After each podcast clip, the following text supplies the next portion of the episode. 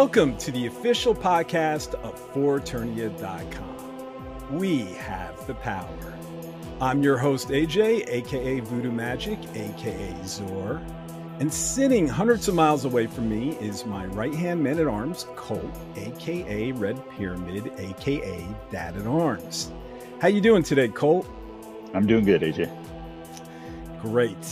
So today's episode is titled Poisoned Ivy, a play on Batman lore, of course, but mm-hmm. Ivy, because ivy leaves seem to be growing out of Moss Man's body, who he and Evil-Lyn we plan to give our Masterverse action figure thoughts on today. And poisoned for our in depth analysis today of Masters of the Universe Revelation, episode two, titled Poisoned Chalice. I always want to say the Poisoned Chalice, but the title is actually Poisoned Chalice. And um, I actually think I'll be mentioning Batman 2 in the podcast. So it's going to tie together very nicely. Nice. But Colt, I wanted to start out today, before anything else, with mentioning to you that I broke down and bought a new Eternia Skeletor. Um, if you remember, my original plan was just to buy Revelation Masterverse figures. That's right. And I was going to stay away from the other lines, including New Eternia, no matter how hard I was tempted. But after our last podcast, where we went over uh, Masterverse Wave One, He Man, and Skeletor, and my disappointment grew with how unhappy I guess I was, or not completely happy with Skeletor, or, nor did I want to display him. Combined with how great the classic Skeletor head looks on this figure, mm-hmm. I I went ahead and bought this, and I'm going to be displaying it with my Revelation figures as my Skeletor Revelation figure. Yeah, I'm not. I'm not interested in the Viking guy with the uh, the bone beard, with the, with the helmet, and yeah, I kind of dig. I kind of dig the beard. it is cool, but I just can't reconcile it with you know my Revelation figures over there. you know. So what? What? Yeah, so how I do it, how I have it displayed is I use the alternate head from New Eternia and I just popped it on my Revelation figure. And then and it, it looks pretty decent. I'd grab it, but it's behind me on the shelf and I don't want to knock things around as I'm standing up. But then no. I have the the New Eternia, the Barbarian Skeletor displayed as he is in the box. Let's see, maybe people can see the head. Yeah. But that is a fantastic head sculpt. Yeah. Yeah, so I broke down, and uh, this is how it starts, isn't it, Colt? Mm-hmm. Right? It I is. have one new Eternia figure, and next thing you know, oh, that new um, new attorney Eternia Beastman is coming. Oh, out. he yeah, that's the next one I'm excited for. Thankfully, yeah. I wasn't too thrilled about the latest wave, the one with She-Ra and Hordak and yeah, uh, Zodak. Not not too excited about any of those. Um, yeah, me neither. Can rest easy. Except I'm really digging the Catra f- figure. I, I'm I've never been a big fan of the character itself. Yeah, but I like. I just like how it looks. I like how it, you could lower the um the visor, the visor, the mask, or whatever yeah. it is. Yeah, so I'll have to do my best to uh, try try my best to stay away from plunging some more money on that one. But uh, you know, I'm I'm weak. What can I say? Yeah, we so, are. so, if you remember on our last podcast, we suggested about possibly reading some comments mm-hmm. um, that were posted on the current podcast, which was podcast episode two. And some people did post some comments. So I want to honor our word and read a few. So the first comment we got uh, was from Maria. And um, oh, we know Maria. Okay. Yeah, we know Maria. And she said, she's a good, she's a good friend. Yeah, she's really sweet. And uh, she participated um, in the group she hasn't been here in a uh, in a little while, but um, but yeah, no, she's she's really uh, sweet. So she said, um, "I love the Masterverse line packaging. I've kept all my boxes neatly folded." So she folds them up, but just hangs on to them. Mm-hmm. You know, and, and that's probably a um, a testament to the artwork of uh, Eamon O'Donoghue. You know. Yep. Yep. Um, she says, I've kept all my boxes neatly folded, and now my unpopular opinion. This line's proportions are my favorite so far, and I love Smiley He Man. I had never collected Motu before. Oh, listen to that. I never collected Motu before, but this line made me jump right in. So that and, and that makes me happy for for for two reasons, right? I mean, first that you know we're Masters of the Universe Revelation is making uh, new collectors. You know, yeah. it's not it's not just for the old fans or the old collectors. Now, yeah, yeah. I wanted to to clarify that because I know that she is a fan of the original Filmation cartoon yeah. and she grew up on that. And but yeah, like she said, this is the first. These are the first toys she's ever collected. Yeah, I almost said new fan, and I went right to collectors. You know, it's not just for mm-hmm. Masterverse is not just for the the the old collectors yeah. um, to rekindle that, but to um, you know start the flame with new ones, and that, that always makes me excited. You know. Yeah, definitely. And um, you know what? Actually, I have something. I also love that she loves uh, Smiley He Man. Let me see if I can put up a smile there we go. Look at that. It's a good smile.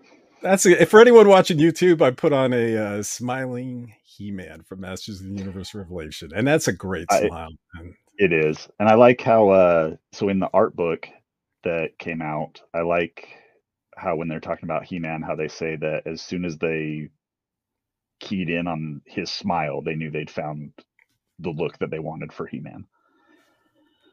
Yeah. And I think that's I think that's a testament to the character. I mean, he's the kind he's a you know, he's a hero he's he's easily comparable to Superman and Superman is a type of hero that is one who engenders hope in people, right? Right. And I think that's important to He-Man's character is that he's happy, he's he makes other people happy and he knows how to boost uh, those around him. Yeah. So I like that she keys in on that. Definitely. Okay, so our next comment is from Eugenius More Flam or Flam. Sorry, guys, if I'm butchering these names. Um, it's uh, Eugenius says, "Yay! I love you guys, and thank you for doing the podcast. Really enjoyed the channel. I actually did. Um, I actually did the 10 second to a better figure on Evil-Lyn, which was insane that I didn't think of it myself, but it looks great. Thank you. Don't know if I'm going to paint Skeletor's eyes, but I might give it a try this summer. But thank you for you guys doing the channel and the content. So, um, what Eugenius, and again, I apologize if I'm butchering this name, um, is saying uh, or is referring to is there's a couple um, 10 seconds to a better figure um, videos featuring quick ways to improve Evil-Lyn and uh, Skelegod. And if you haven't watched that, be sure to check it out if you're just uh, familiar with our podcast. But um, I love that uh, Eugenius, uh, you know, loves what we're doing here and loves the content. So, yeah, very cool definitely. All right, uh, Colt, are you ready to continue our retroactive look at the Masterverse Revelation figures? Yeah. All right. So why don't we start with Moss Man? Actually, I have a graphic set up like last time for our YouTube uh, viewers. Cool. So, um, what we're posting on YouTube is just a um, a picture of Moss Man and some of the scenes in Masters of the Universe Revelation. and a picture of the Masterverse, Masters of the Universe Revelation Moss Man figure. So, general thoughts, Colt. Do you want to go first regarding how you feel about Moss Man? Yeah. So, this was one that I probably spent. I didn't. I didn't immediately buy this one. It was quite a while after the show had aired, and even after part two had aired before I finally picked this figure up. Um, really? Yeah, I Mossman has never really been one of my favorite characters. Um, and it, it was you know kind of like what we were talking about earlier, where you're trying to decide when a new toy line comes out with how much money you want to sink into it, right? It's like, do I need every character? Do I need the main characters? And so that's kind of what held me off on Mossman. I was like, well, he's not a favorite character. I don't necessarily need him, so he's a pass for me. You know, but then I eventually just kept seeing him on the shelf and just kept looking at him in the box and stuff and before I finally pulled the trigger on it. And I will say that I think he has the most unique design, especially out of wave 1. Uh, maybe out of all the revelation figures that have been released so far. You know, his loincloth is different, his buck is different. It's not just the standard human buck with different paint apps. Like he's got, you know, plant molded onto him and stuff. And he, oh, you know, he's got unique feet. Those tree trunk feet are different. The clawed hands that look like trunks, you know, that look like branches and stuff are different than any of the other figures. He's a good looking figure. I think my only, the only thing I don't like about him is with his uh, vine arm it really makes him want to tip over. It's hard to stand him up with this thing attached. And so I don't, you know, he's not necessarily my favorite figure in this line, kind of because of that. But overall, I don't hate him. So I was excited about Mossman and I, I bought him with Wave One. Um, you bring up an interesting point and you know it's going to be good because um, i'm going to have to remember this that uh, my first question will be colt do you own this figure because unlike uh, myself and any every every way you collect it whatever works for you is the right way to do it but unlike uh, myself who's collecting every revelation figure there are some you're you're basically picking and choosing through the line of the ones yeah. you like and the ones you want to collect and not necessarily buying everyone just because it says revelation on the box. So i'll have to remember that that's my first um should be my first question with any of these figures. Um but secondly you brought up a interesting point. It is interesting that mossman um, came out in wave one that mm. it's typically not a top tier wave one figure. Yeah. Uh, when it comes to Masters of the Universe, um, you're usually getting Mossman very deep in the line. Um, because it's not really sought out. It's not one of the the big names. Actually, I don't even think I don't collect Origins, but I don't even think Mossman has come out for Origins yet. Yeah, yeah. There's no Mossman for Origins, and I don't think there even has been one announced yet either. Nope. Right? No. Okay. So it is interesting that you know you you held back, and maybe a lot of people did because there's just not a lot of love for Mossman that there is for the traditional ones, right? Merman, right. Skeletor, He Man, Beastman, Evil-Lyn, Teela, Sorceress, you know, Man in Arms, the big, the big names, the heavy hitters. Um, so yeah, it, come to think of it, it was an interesting choice. Um, because with season one, you you sure you certainly had a big litter still to pick from. Um, but um, so I picked up Mossman uh, with Wave One. Um, I enjoy the window, you know, box packaging, just the same with the uh, the blue hieroglyphics, and uh, I love Eamon, Amon, excuse me, O'Donoghue's art on the side there. You know, I love the white uh, eyeballs. You see that? I do like that. Yeah, I like that a lot. Yeah. And you know what? I think let me bring that picture back up before I continue regarding his eyeballs. Yeah, there's no pupils here. But I do Yeah, he's I, got I do believe when Skeletor is slammed by Moss Man in episode one before he's burned to death, I believe he had pupils then. I wonder Oh, if that's that. yeah, I wonder if that had something to do with um going to Preternia. Maybe because these are Preternian shots. That's true. Yeah. I'm pretty I, sure. yeah, I don't remember if he does have pupils. I'll have to go back and watch. All right, let's let's see if I can search this really quick. I wasn't prepared for this. Let's see. um, One thing that I will say that I'm, you know, while you're searching, uh, one thing that I am kind of actually pretty disappointed in is that there's no flocking on this figure like the traditional figure had. Oh no, you're upset with that? Not upset, but I, it would have been cool. You know, I understand why they didn't. I get the look they're going for, but I've seen there's been a few people who have done customs where they add flocked features, and it looks really cool. But then, you know, it's a twenty dollar figure.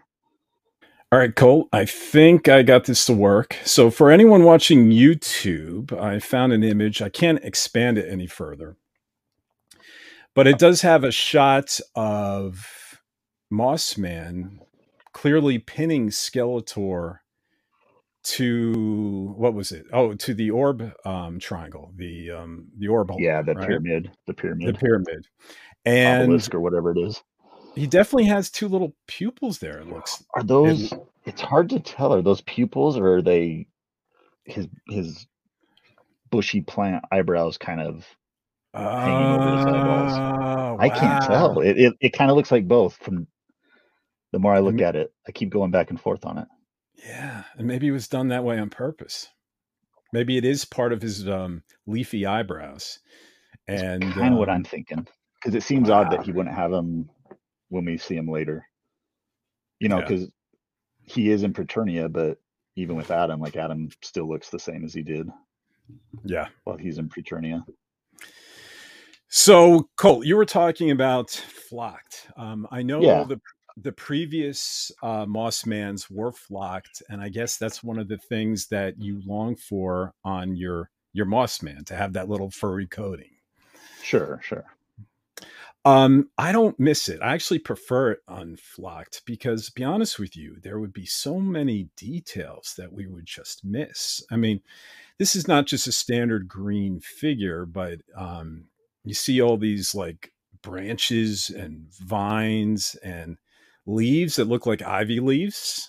This is what Mhm. we were uh, referring to our title roots. His his belt looks wooden, maybe. Yeah, and yeah. It's got that He's grassy looking loincloth. yeah, he's just a culmination of different plants. And I think we'd miss all this great detail if he was flocked. I mean, sure, he'd be I nice and, agree. and fuzzy, but um, I don't know. I um, I actually prefer it this way. Um, you know, back on, I want to say one thing with the artwork with um, Eamon O'Donoghue is um, it's kind of cool because in this artwork, um, in the background, you can see Skeletor and Beastman like in the swamp. Kind of creeping around back there. yeah, kind of creeping around back there, and I wonder what they're doing. But um, it's it's pretty cool. Um, but um, I don't know. I I I really like this character. You know, um, and looking at this character, you know the the vintage legacy um, figure um, was an entire reuse of the Beastman figure, right? Yeah. Yep. Um, the only differences was the paint, um, the flocking, and um, And the smell. yes, yeah, and the pine smell. And do you know what? I've heard that criticism too. You know, the flocking I could almost get, but I I did read some comments that's like, you know, if it doesn't smell, I'm not buying it. and I'm like, you know, do I really want a a sh- uh, figure that's gonna make my whole room smell like a pine smelling car air freshener? No, Right? No. I I remember the uh the classics figures. He smelled like pine, and then also the Stinkor figure smelled had that patchouli smell to it, right? Oh yeah. and I remember yeah. them being on my shelf and just that smell intermingled, and it wasn't a pleasant smell. yeah. And so I I'm perfectly okay with this figure and Stinkor, who comes later, not having a scent. Yeah, yeah, uh, that's I I'm in total agreement with you. Uh, I do want to say though that even this is not a reuse of Beastman, which I'm happy about. It, it Yeah, does it does look look like that they're still incorporating Beastman's face in a way, it kind of looks more like the classic Beastman face in in his design, Yeah, he's he's still got the beard and but the it's still it, it it reminds me more of the vintage face than it does the Revelation face yeah. of Beastman. You know, and obviously he's a much leaner character, you know, and whereas Beastman is a a brute, hulking, yeah, brutish character. So it's cool. I like I like the differentiation between the two. yeah, it's nice that it still harkens back to it, even though it's not Mhm. uh, a reuse of Beastman. And be honest with you, I wouldn't want it to be. You know, not in Yeah, Masterverse. I agree. So um, I think it's a wild design, and um, I'm fine with it not having a club. Um, it has six pairs of hands, which is crazy. Um, there are some more like angry hands, then relaxed hands, and then grabbing hands. Except I don't think he comes with anything he can grab. You know, Yeah. uh, Yeah. unless you, The only you accessory he has is that that vine attachment that counts yeah. as a hand. Now the vine attachment is cool. Um, I did plug one in, but you're right. It's going to weigh the the figure down, and I guess if you put a Skeletor on the ground, right, or pin the Inside him Skeletor have him to pinned down with it, yeah. yeah, or pin him to to something with it, um, I think that would work. But um, I don't know. I I think with this, like with the vine, the only thing I can get it to do is lean forward to keep him from tipping over, you know? Yeah, I kind of wish that the joints were a little bit stiffer so that you could get him with his arm stretched out and those vines extending straight outward horizontally. I think that would be a, a cool look for it. But as it is, you know, he just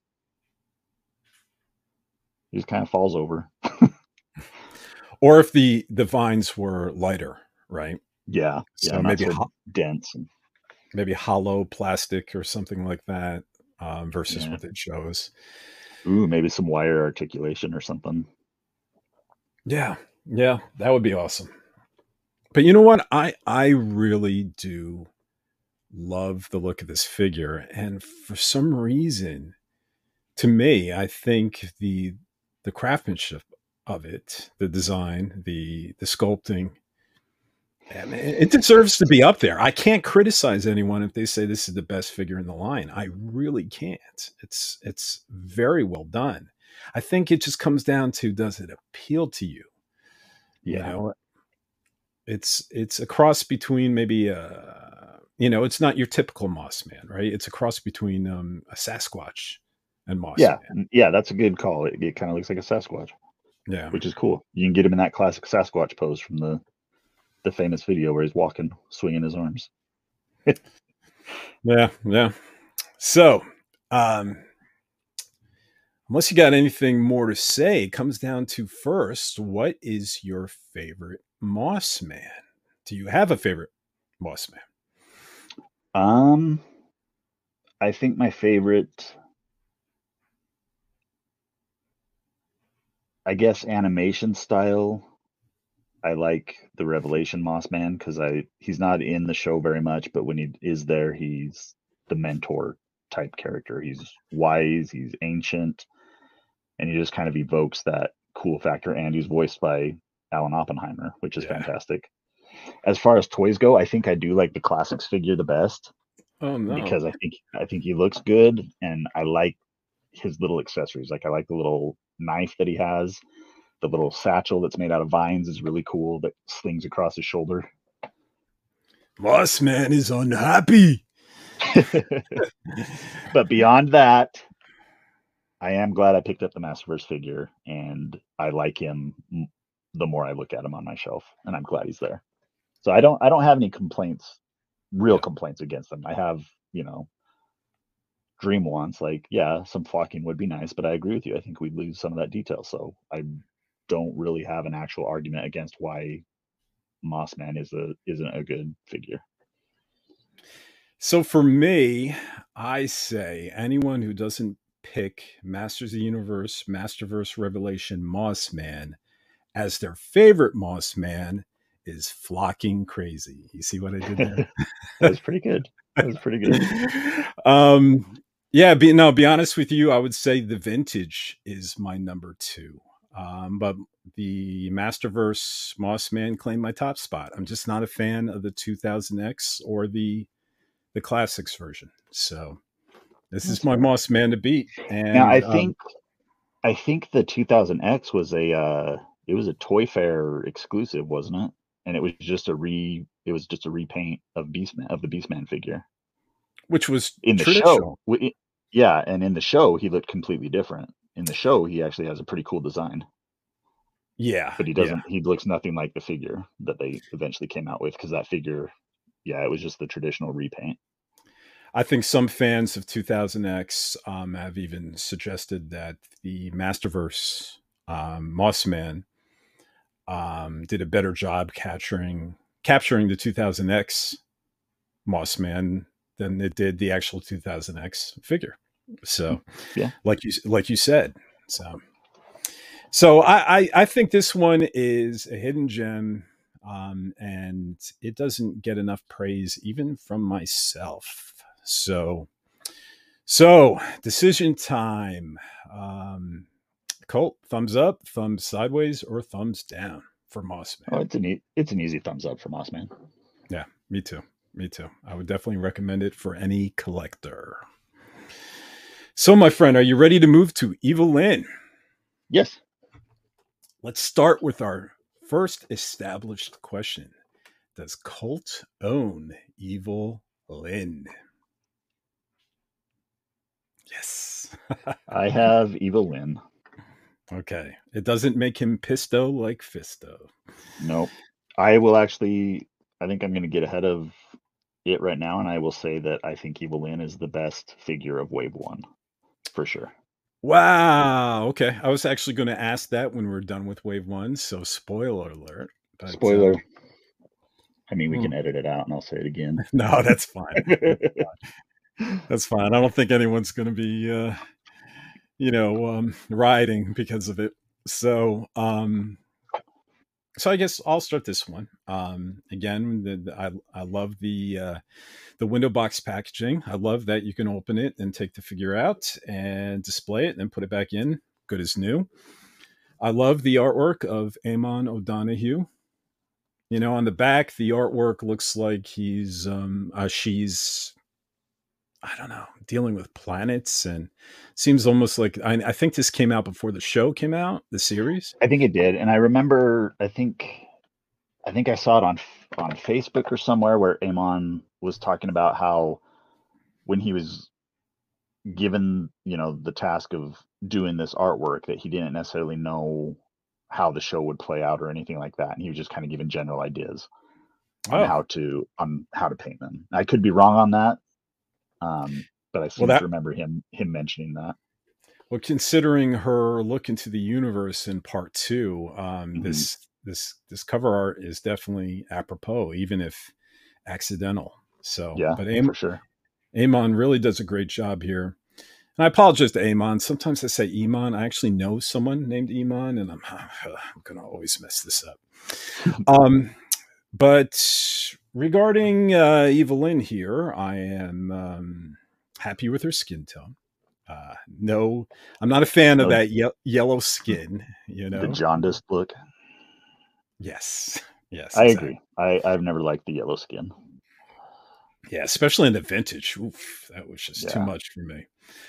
Um, I believe that uh, yeah, her skin tone pretty much matches the Filmation series. Mhm. Um, she's a little shorter um, than that seven inch size. You know, she I have one over there, and um, yeah, she stands a little a little shorter, maybe about six and a half inches, if I had to guess. Um, you know, I I did I did a 10 seconds away to a better figure where I I showed how Evil-Lyn, if you pull her head up um, a little higher on her neck, that she can look so much better.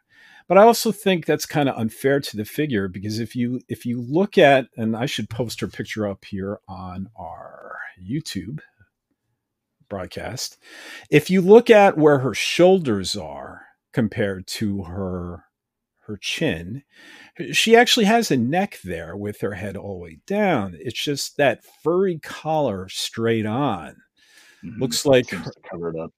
Yeah, it gives the appearance that her shoulders are bigger Yeah. than they are and that she ha- she's no neck. But looking at the figure in the box and judging by the um, where the shoulders rest versus the the furry collar, she's fine. So, but I think it just creates some sort of optical illusion that her she has no neck. You know. Yeah. I think the facial sculpt um, sculpt is fantastic. Um, She's very pretty. She, it's a very pretty face sculpt. You know, I think Masterverse this is going to be controversial, but I think Masterverse is kicking classics butts with uh, female faces. To be honest, I with you. agree. In I opinion. agree.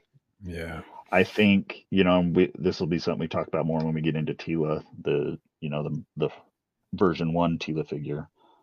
Um, she has a very nice face sculpt that Yeah. I've come to appreciate more and more, and and it's the same with Evil-Lyn. Like I agree with you. I think they have better face sculpts than their classics counterparts.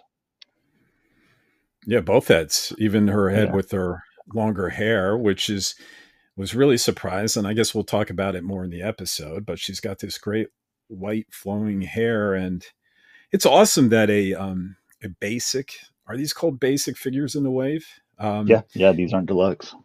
Yeah, it came with a second head. Actually, other than classic Teela, Teela 2.0, is there any other basic figures that came with an extra head that you can Not think in of? Yeah, not in the Revelation uh, subline.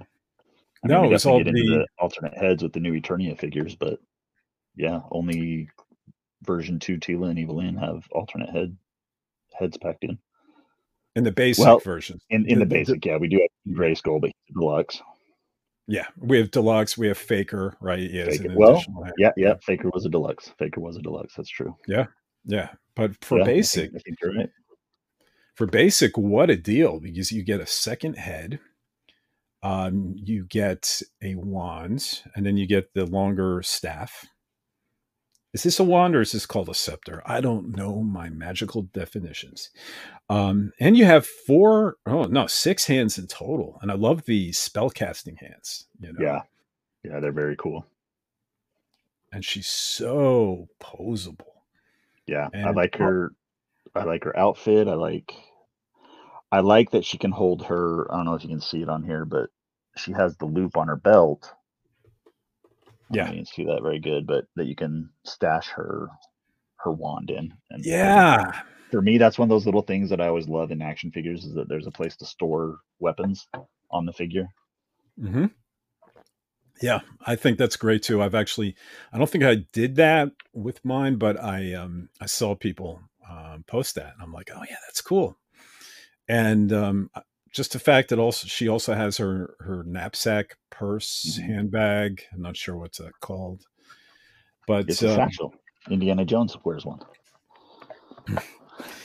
but I, I, a satchel. There you go. I'm not. Uh, I'm not going to reveal yet what's my favorite figure, but boys, this one terrific. This one's fantastic. You know, and especially that face sculpt and the eye paint and um, what an Evil-Lyn to Yeah, she, she, Yeah, she looks good. I think she's my favorite Evil-Lyn figure to date. Ah, so you jumped ahead. Okay, so that's Sorry, your, sorry. I, I keep jumping ahead. I keep jumping ahead. that's okay. So Evil-Lyn is your top, or Masterverse Revelation Evil-Lyn is your top Evil-Lyn figure. Yeah. Um, let's see. For me, my favorite Lynn. Um, I I think I'm going to agree with you. Um, I I do like the 2000X um, Evil-Lyn, the the figure. Uh, classics is cool too. I actually prefer the classics with her hair, with her short hair. Um, know, I guess that, that's the alternate head. Yeah. Um, and I think what makes it a little difficult for me is she's not in her normal iconic costume. If she was in her iconic costume, it'd be no contest. This figure, you know, is is the best. But even in this alternate, um, dare I say, new Eternia, it's not new Eternia, but new Eternia costume. Yeah, it's the what do they? I think they call it the modern in the art book, the Yeah. modern costume. But new Af- Eternia would be fitting, though, wouldn't it? I think it would be. I think it would be a good look. Yeah. Um, I, I so think, I so I guess I guess my question to you is we got classic costume Teela recently. Do you think we'll get a classic costume for Evil-Lyn? How she appears in episode one? No, because I think we have too many Evil-Lyns we need that are more. I think I would agree. Yeah, I agree with Yeah. that. We've got the sorceress, the bat sorceress, Evelyn, and then Godlyn. Yep. Yep. They call her Darklyn. Is it? I, I see it both ways. Is it? Is Yeah. it Darklyn? Well, on the Powerhouse Animation Studios model sheet, it says Godlyn. And interestingly, it doesn't even have a hyphen eh, or space. It just says Godlyn, Just like just one all. word. Yeah. Yeah. But um, if you remember at the end of episode nine, spoiler alert, I'm sure if you're listening to this podcast, you've seen the series multiple times. But in any When- case, when- spoil, spoiler alert, when Scarecrow um, raises. Scareglow. Oh, excuse me. Scareglow. Talk about Batman. Yeah. Uh, um, when Scareglow, uh, you know, appears with his army, he the last thing Mhm. I think he says is "For Darklyn," and uh, and then it goes to credits. So he actually says I, I "Dark."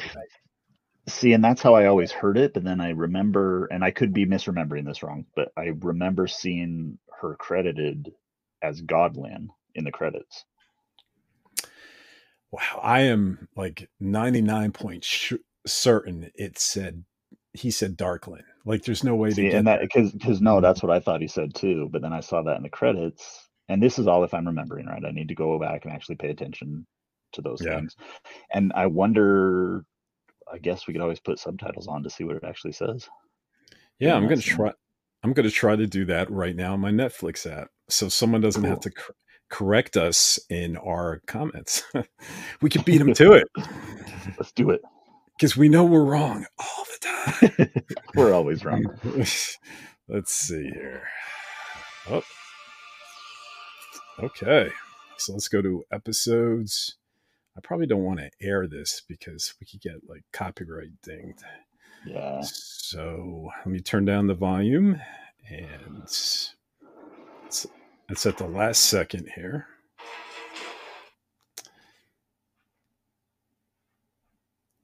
And okay, and we'll put on subtitles. Everyone, think of a topic. Move to topic as you wait and discuss it among yourselves. Or should we give a topic? Moss men, flocked or unflocked? there we go. Pine fresh. Oh, Or- here, we, here we go for the everlasting power of Darkland. Yep. Ah, let's see if I can So show this. dark land, huh? screen. yeah, there it Um. I, I can see it. Yep, Darkland. Interesting. Yeah. So you know what? Either name is right. You know, or wrong. I like them both. but the point is, I yeah, I just don't think we'll see that classic costume, even though I would love it because we have you know, th- those figures I think are more important at this point. I mean, she's I hardly think so in too. She's hardly in her classic Evil-Lyn costume enough to justify that figure over the rest. So Because she has in the show, she has four alternate forms, correct? If you don't Yep. count the flashback sequences where she's young, Mhm.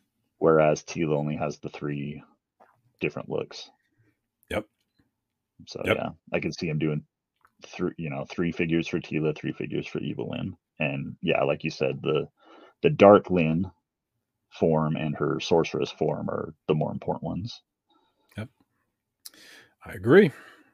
All right, so finally, and this is an easy question: Is it thumbs up, thumbs sideways, or thumbs down for Evil-Lyn? Yeah, it's a thumbs up. It's a thumbs up, big thumbs up.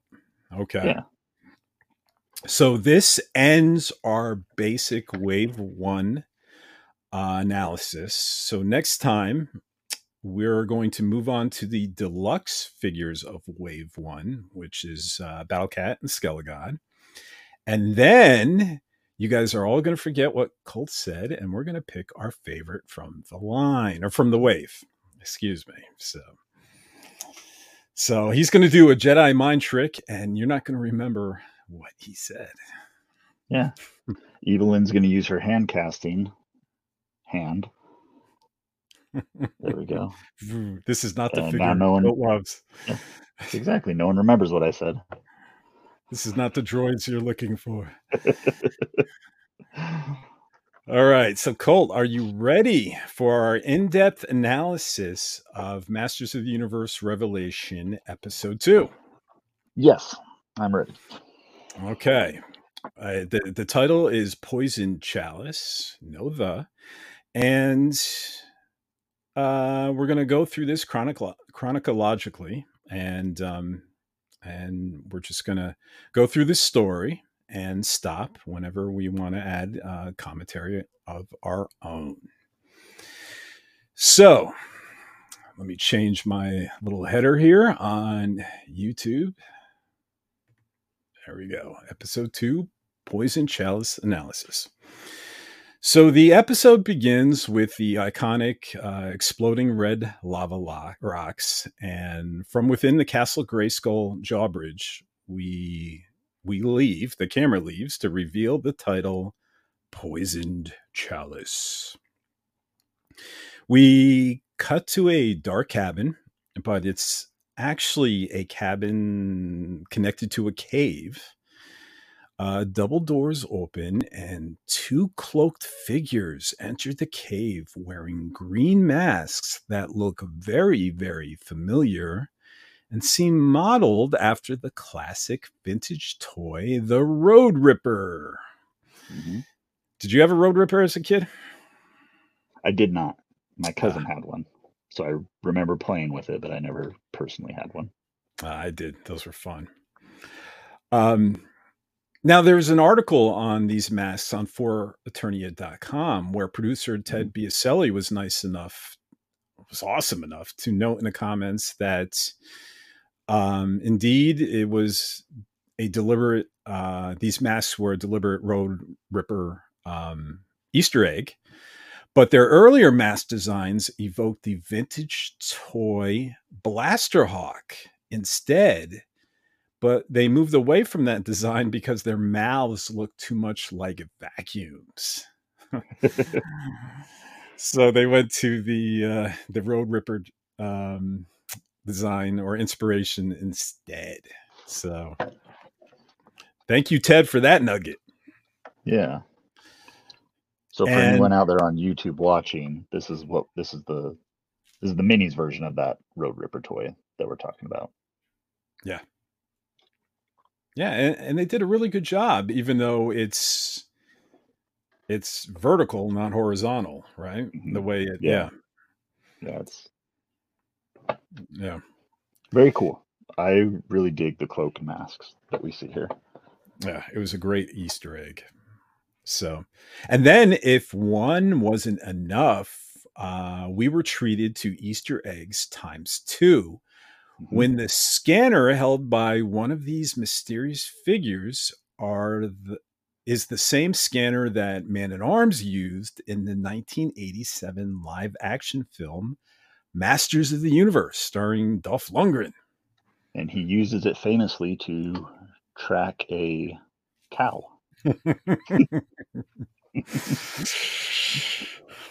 and all farmers would love this device. what a it great a, a yeah, cow tracker. It would, be, it would be it would be handy.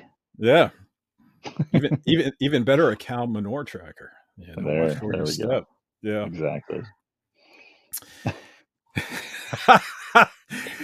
so uh, with the scanner, they are searching for something, and uh, one of them, a revealed uh, female voice, complains about the stench and goes on rifling through a giant pile of garbage as the other one watches.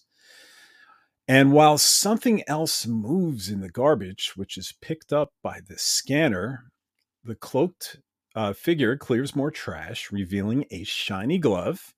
And just as she pulls it out, Stinkor jumps out from the garbage pile and grabs the cloaked woman's wrists. Yep. Uh, how great was it to see Stinkor? I was thrilled to see Stinkor. It was it was fun. Yeah. It was, yeah. It was a cool and it was a cool reveal having hiding in a trash pile. Yeah. So uh, Stinkor tells them to get their soap stinking hands off his merch, you dirty mercs, and which is such good alliteration and wordplay. I just love that line, you know. And then uh, Stinkor takes off his uh, mask, his breathing mask ap- um, apparatus, and belches a boatload of toxic green gas. Uh, Teela pulls out her club like weapon that extends to a staff and spins the gas away. And I'm going to pause right there because as time goes by, this Swiss Army knife weapon of Teela's, called the bow staff and designed by Andra, um, as revealed in the Masters of the Universe Revelation art book, um, is really going to become a tool and a weapon that would even make Batman jealous. Yes, and that's how very, I worked in Batman. Very cool weapon. Yeah. So one thing that that I notice is that there's actually a continuity error between the prequel comic and and the events of Revelation because, like you said, this was a weapon designed by Andra, but we actually see Teela using it in the prequel comic during her adventures with He-Man. At you know when they're getting into their tussles at Snake Mountain, she's actually using this extendable staff. It's designed the same way. Uh, Not a big deal, that, but interesting. That one was slightly different. was it? No, I don't know. I'm just throwing it out there. That one was um took Duracell batteries, not energizers, and was designed by a man well, at arms. There, there it is. There it is. Continuity but, uh, saved. but uh, it really uh, suit. Uh, it would really fit well on um, on Batman's uh, utility belt you know it's it's it's something like he would use but um, it remind it reminds me of something that uh, robin would use. Ah yeah yeah because robin was often seen using a bow staff. So uh, next we see stinkor whacked out through the air from the um, the swamp town trash cave. Um, another name that we get we get from the Masters of the Universe Revelation art book, and he lands on a uh, produce cart in Swamptown. And then, uh, following Stinkor outside, one of the mercenaries removes their mask, revealing to be basically a new character known as Andra, Andra, mm-hmm. Andra, Andra, and um, and she asks, and I said basically, guys, so we know there's a little history with this character, just yeah. slight. Uh, but it's new to filmation. It's new to this continuity. And um, Andra asks if she, if the other mercenary knows this stinker, and the other merc corrects her, saying Stinkor, and saying, you know, he's from her old life. And the other merc takes off her mask too, revealing her to be Dum Dum Dum Teela with a brand new haircut, triggering hundreds of fans to rage on the internet that Kevin Smith killed their childhood. the haircut that started a war. a fan war that and a and a ideolo- ideological war on YouTube Mhm. that um, maybe still exists to this day. So And funnily enough, this isn't the first haircut that Teela has had in Motu history. In filmation, we see a flashback of her during her days at the academy, and she has short a shorter haircut. She cuts her hair in the 2000X series. Well, He-Man cuts her hair by throwing his sword, and it slices a bit of her hair off. But then in the uh, 2012 uh, comic series, she changes her hairstyle from blonde to red. Hmm. It's just, I think it's, I think it's just fun that so much ado was made about Teela's haircut when it, it's not the first time that she's yeah, you know what? It's, Uh, it's silly. I'll just get into this quick, but you know, I actually read into this, guys, and there's a real psychology behind Teela cutting her hair after a a traumatic event. I saw it was removed, uh, referred to as a not a removal, uh, an emotional shedding process, and this was Mhm. described clinically by clinic clinically experienced women, not men, women, that the simple act of cutting their hair uh, means so much after something traumatic occurs, and it's actually common during a a crisis, any crisis. It's Yeah. it's it's about immediate change. It's about an immediate uh, reclaiming of control in one's life, where previously one felt out of control. You know, it's it's real psychology, guys, and it's a shame that so many fans couldn't grasp that. You know, Yeah. It had a purpose. Yep. Yep. And you know, it was also I think in one of the it was either in this one or the follow-up uh, writer commentary episodes that Kevin Smith did with you, with each of the writers where they talk about this and how it was supposed to be a visual indicator of Teela's anger and bitterness towards her past and the events of episode 1. Yeah. They wanted, you know, the psychology part that you talked about, but they also wanted an easy way to visually identify with Teela's character arc, what she was going through, And which is common in, in animation and and visual mediums. Like that's a common trick that artists use. and it all makes sense. So, Mhm. and and be honest with you, you guys can um, mock me, but I really like the haircut. I Yeah. mean, I, I still prefer the longer hair look, but um, Sure. It's not I- bad. She looks great. yeah, she looks great, and I have her figure on display here, and um, I think it's a great look for her. I love it, and um, I'm glad they went that route. And um, well, that's enough about her hair. So, so, so next, uh, Teela and Andra are in what appears to be a house of worship, and it's called the Temple of Globula. And the priestess there reveals what Teela and Andra stole back from Stinkor was the glove of Globula, a um, a magical glove that first appeared in a Masters of the Universe UK comic magazine um, that depicted that magical artifact. Apparently, um, rivaled the power of Castle Grayskull and uh, was even stolen, I think, by Hordak at one time. So I never read the comic, but there there's an interesting history behind that glove, and it's also tied to a book as well. And I saw the book actually in the um, temple as well. Mhm. Yeah. If you look, if you look for it, you'll see it there. It's a Yeah. it's a blue blue I think book. it's bound Yeah, I think it's bound in red if I remember right. Oh, is it red? I thought it was blue. Yeah. I'm not going to check. Reddish blue. It's a reddish blue. or is it bluish red? Well, it depends on the angle. So it's a red book under blue lighting. Yeah, there you go. There it is. Moving so, on. moving on.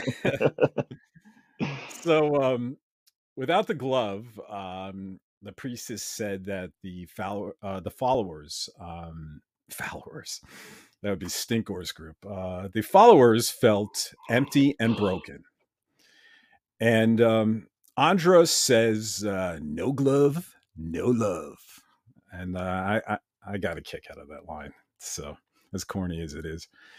Um, and the priestess also reveals that uh, Stinkor stole the glove to sell it to the highest bidder, and that magical relics sell at a premium now that magic has left Eternia. So Teela tries to convince the priestess that they don't need magic, just tech, and reveals that Andra is actually an uh, engineer but it all falls on deaf ears with the priestess. Yeah, the priestess definitely doesn't look too impressed. No, no. She believes in the old ways. So suddenly, an old, mysterious woman appears in the temple, seemingly out of thin air, and introducing herself as Majestra and offers both Teela and Andra a job. Now, at this point, Colt, did you know she was really Evil-Lyn? Yeah. okay, I me mean, too. Me too. I recognize I, the voice. The voice is it's Lena Headey doing an old woman voice, but also Majestra was a fairly common disguise used that Evil-Lyn used in the Filmation series. Yeah, yeah, and one of the more popular um, episodes uh, titled "The Shaping Staff." Um, mm-hmm. Evil-Lyn pretended to be a uh, traveling magician named Majestra. Now she wasn't an old woman, you know; she was just a young woman with white hair, uh, shorter white hair, short white hair. oh no. Um, but uh, I was like, "Yep, this is Evil-Lyn." So on, you know, for for diehard uh, filmation fans, especially, yeah, this was no surprise. But I didn't feel like I was missing anything because of it. No, and, but you know, and like, I guess storytelling tropes, she definitely puts off some suspicious vibes, just the way she talks and yeah. she appears from the shadows, and it's all super, just a little bit spooky the way she's presented. Sure. Sure. Like the hints are there. You if you don't know the name of Majestra, if you don't recognize the voice, you still like, yeah, are squinting, saying something's up with her. So yeah. So Majestra uh, offers both ladies a well-paying job of stealing back an artifact too, an old goblet from a place that might be a bit of a challenge. Uh, says the goblet isn't magical, just sentimental, and it belonged to a dead friend, her best friend. And she said that she can't bring him back, but would pay any price to hold a tiny piece of him again. And me knowing she's Evil-Lyn and the dead best friend is probably referring to Skeletor, this all doesn't feel completely an act to me that some of these words feel like they have a, a kernel of truth to them. Yeah, I think the sentiment that she's presenting is genuine. And yeah. I also think because the way the camera work happens during that delivery of the line, it, there's a there's a focus on her face, but then it also shifts to Teela's face, and I think it's doing it's also you know referring to Teela herself in a way when it talks right. about you know a dead best friend. You know, I think that's purposeful. Yeah, yeah, I would agree. So, all right, so we both kind of um, felt that vibe. Yeah, and um, so after Majest- reveals the goblet is at Snake Mountain, Teela says, You got a deal. And uh, next we're at Snake Mountain, but wait a minute. We seem to be in the past because we see a classic looking Teela stuck in a pit before Snake Mountain's entrance. And that's when we realize we're in a flashback. Yeah. And to sidestep a moment, um, everything to this point was still written by Kevin Smith and not the episode's credited writer, um, Diya Mishra, if I'm pronouncing it. Mishra. Diya Mishra, I think it was. Uh, yeah, something like that. Yeah, because originally this portion up to this moment was intended as part of episode one, not two. Stinkor, uh, the glove, all apparently originally was in the first episode script. Um, Kevin Smith revealed this um, that episode two was actually supposed to begin with the flashback. Mm-hmm. Um, he he revealed that in his commentary video, um, but it was all changed, which I definitely believe was the right choice. Yeah, it's yeah. smart to end episode one where it ended. Definitely, definitely, without a doubt. Yeah, it carries more of that emotional impact with it. Mm-hmm. You would you wouldn't feel the weight as much if yeah. you know we suddenly jump to the future. So yeah. So in this flashback, uh, classic Teela is stuck in a net, uh, fallen through a trapdoor at Wolf Gate, just like we acted out thousands of times as kids with our old vintage Motu figures and our Snake Mountain playset and uh, I just love that. And um, it's a fun callback. It is. It is. It is. For anyone at Snake Mountain, they they immediately know what's going on here, and um, they're very familiar with this um, layout. And uh, well, Teela tries to climb out of the pit at Snake Mountain, but the walls are just too darn slippery.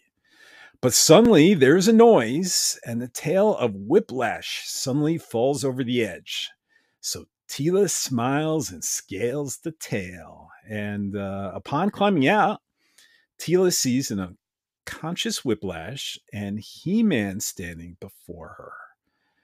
And Teela says, uh, Let's finish this. He Man says, You know, it would be rude not to share. corny as ever. And then uh, Whiplash comes to just in time, and they both finish Whiplash off by He Man grabbing Teela by her wrist and whipping her around till she kicks the scary villain right into the pit. And then uh, He Man and Teela both look at Wolfgate, and He Man says, I'll go if you go. This is an important line. It's one that's reiterated throughout throughout the series to great effect. Yep. We we don't realize at this moment the importance of this line. Yeah. Yeah. And the importance of them working together with this roundabout kick. Yeah. Yeah. Two but, very important callbacks established in this scene. Yep. Or not callbacks, but themes. Or it will call back to this. It will call back to this moment. Yeah. Yep. So now we go back to present day in the same spot, and Andrea uh, Andra and Teela are um, standing before uh, Wolfgate that is much more different than before. Modified it's laser Wolfgate. Yeah, it's got these lasers. And, yeah, it looked like one of the eyes of Wolfgate was like lit up, even. You yeah, know, kind of. Maybe like yeah. Yeah, I don't. Know. It's different. There's more circuitry at the side. You know, like control panels and stuff like that. Yep yeah, there's just uh, numerous technological advancements and um, heavily fortified. And because the gate is so heavily fortified, Teela predicts that no one will find it necessary to watch it and that they can open the trapdoor, jump in the net below, and start digging and tunneling into Snake Mountain exploiting its uh, its one weakness that it's a mountain. and you dirt. can dig it's dirt and you can dig through it. And if you guys notice, um, once again, it's Teela's bow staff that has now become a shovel. So Very cool. quite an effective weapon. Yep. So, um, so Teela and um, Andra bust open a vent and finally make it into Snake Mountain. But the interior looks much different now than before.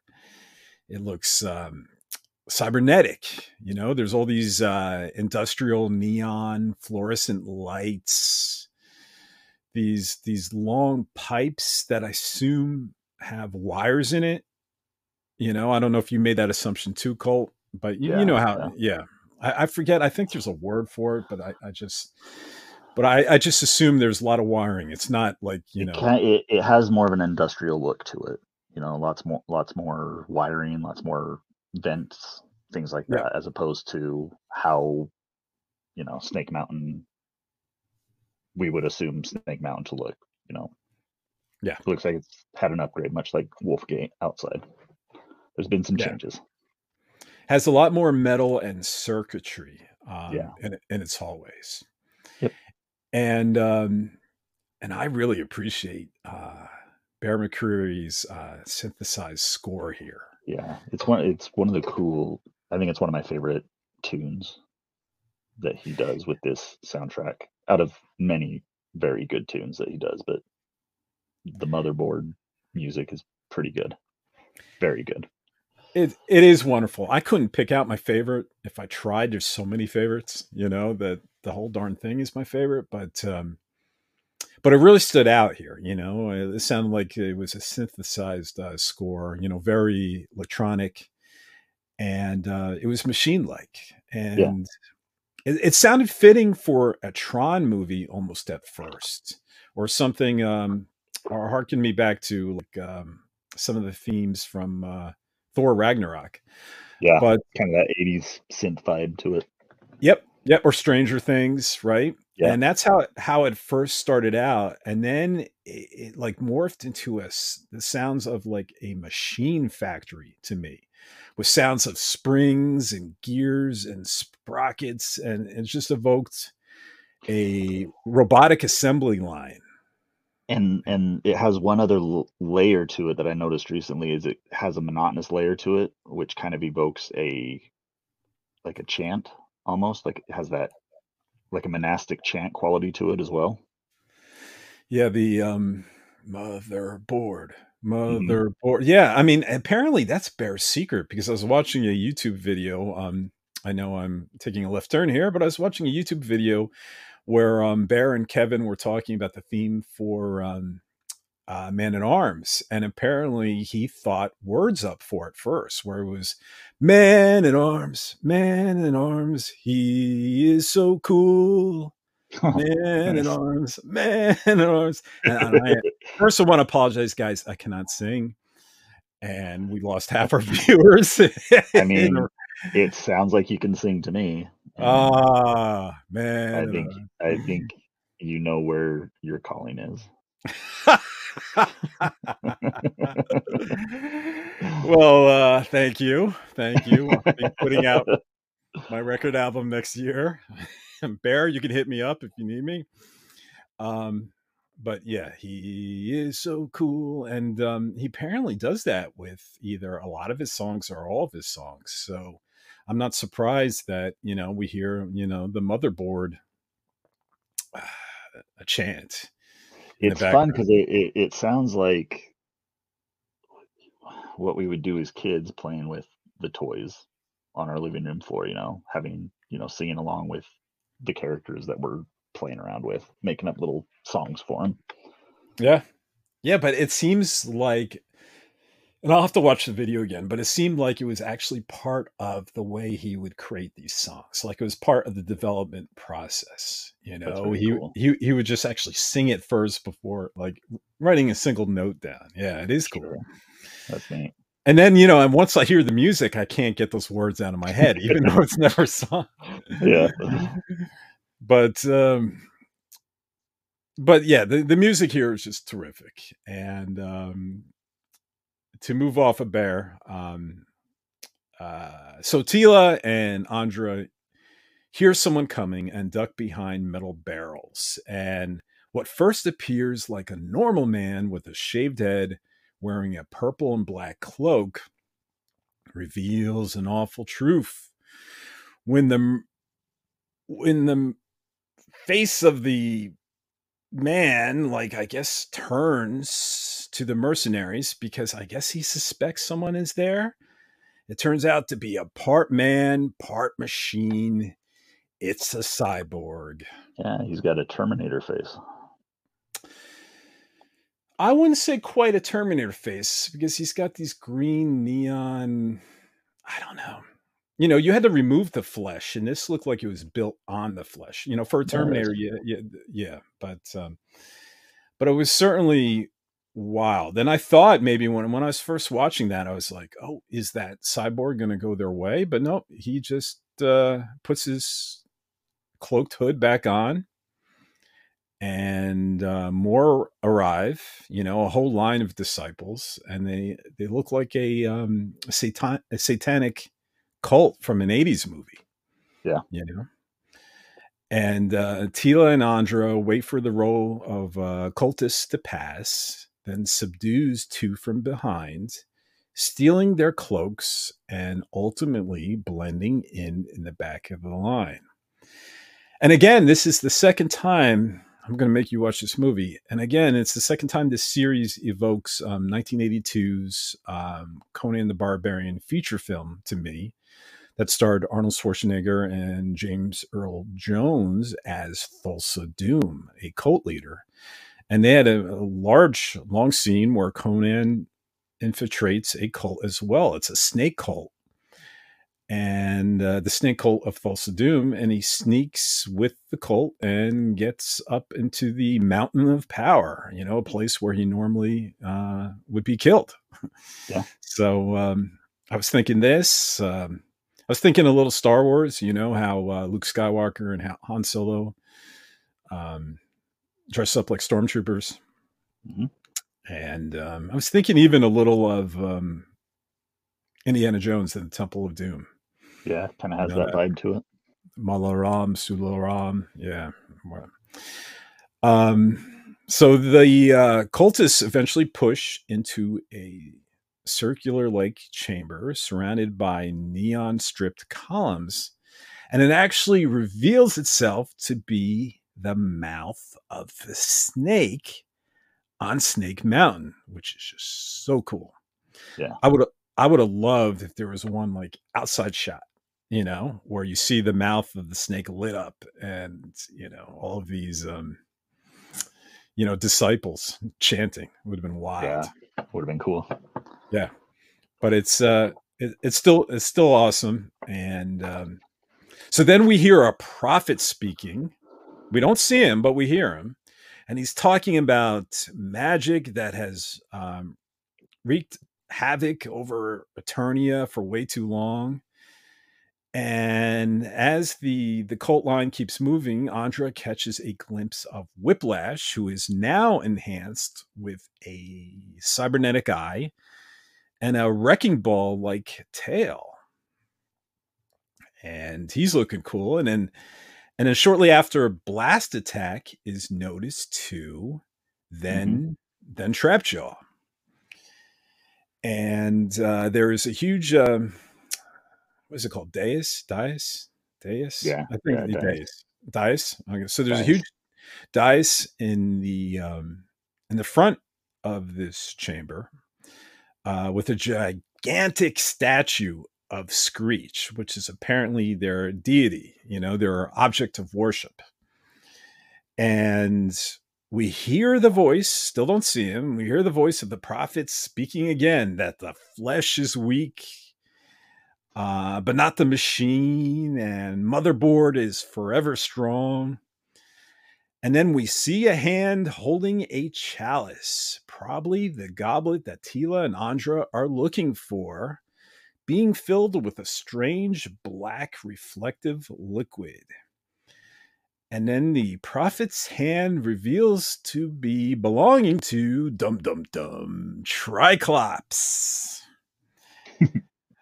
And uh, first, can I say that um, actor Henry Rollins is absolutely brilliant, uh, doing a fantastic job here, delivering these basically delicious lines of dialogue. You know, so so juicy. You know, glory be unto who live and diode in the mighty motherboard. I love that. Live and diode, you know? Yeah. I mean, it's so awesome. And uh and I really like uh Triclops outfit here too. You know, the The, The priest- look. yeah. the priest robe and that that hat. You're right. It evokes to me the the, the hat of um the Pope in Catholicism. Yeah. And uh and he's also wearing like I don't know, is it a scarf? Is it a sash that is around his neck and just hangs down? Uh, some yeah, some type of vestment of Yeah, I'm not sure what it's called. which i- which is you know they're it's very interesting because he's preaching about the horrors of magic and yet he and his followers are dressed in the raiments of religion and worship which is often tied to a belief in the supernatural Yeah, yeah, that is interesting. It's not one and the same though, right? no Like um I think a lot of people I was born in a very um religious household where um you know, she thought my mother actually thought and this is no joke that um s- stuff like uh Harry Potter movies encouraged the teachings of witchcraft. Sure. And um there was God and the Holy Spirit and all that belief, but that was separate from magic. Magic Yeah. was e- magic was evil. Um, the kingdom of heaven and the path to God was good, and there was a clear deline- delineation between the two. So, so I can see it.